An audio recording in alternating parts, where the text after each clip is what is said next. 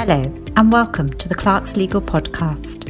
This is a podcast series for businesses and individuals which highlights recent case law updates and insightful discussions on the latest legal developments across employment, immigration, corporate, construction, real estate, litigation, and more. Presented by our expert Clark's legal lawyers and occasional guest speakers. We hope you enjoyed the podcast. Hi, and welcome to this podcast brought to you by Clark's Legal. My name is Amanda Glover, and I'm an employment solicitor in the firm's business services group. At the time of recording this podcast, it's the 15th of June 2021, and today I'm going to be talking to you about employee resistance against the callback to office working. The past year and a bit has seen a significant increase in the amount of home working taking place. Before the pandemic, around 5% of those in employment worked from home, whereas during the pandemic, this number increased to around 43% of workers. Home working was trialled en masse in possibly the worst set of circumstances. It took place in a time of severe social isolation where there were none of the usual levels of social balance in life due to social distancing and lockdown rules that were in place.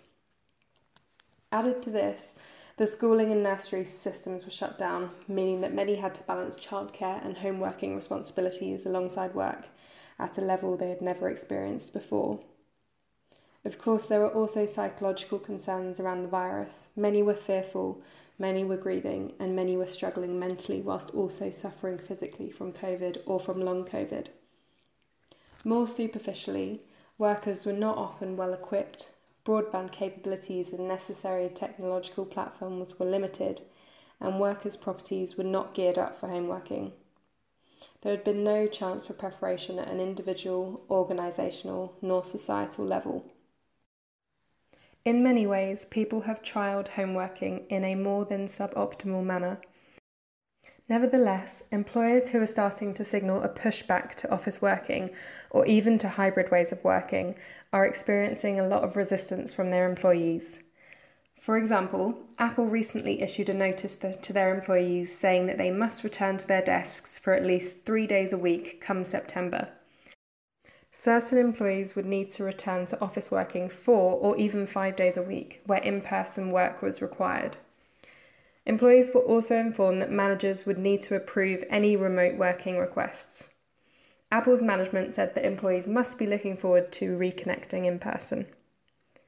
This notice was met by pushback from a number of Apple's employees who have written to Apple's CEO stating that there's a disconnect between management and workers First, they pointed out that they feel better connected to their colleagues across Apple now than they have ever felt. The employees also bemoan the policy on the basis they have been delivering the same quality of products and services whilst working remotely, and have been better able to balance family, well-being, and carrying out high quality work.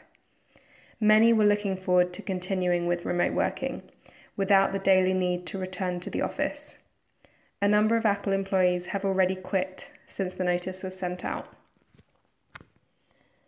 Despite experiencing home working in suboptimal conditions, workers across the country, much like the employees at Apple, have realised that home working has provided invaluable benefits too. The terrible experience of the UK commute, which for many entails a significant amount of time, overcrowded transport, astronomical fares, and little emphasis on public health and comfort, has been replaced by many with healthier activities or a chance to continue working. Other workers have realised that there was a lot of non productive time spent in the office and time absorbed by others. Statistics that have come in from HR software provider CIPHR have revealed that 72% of workers favour a hybrid model of working, and 73% would even take a pay cut to be able to continue working from home in some capacity going forward. The Apple employees also pointed out that flexibility facilitates greater levels of diversity and inclusion.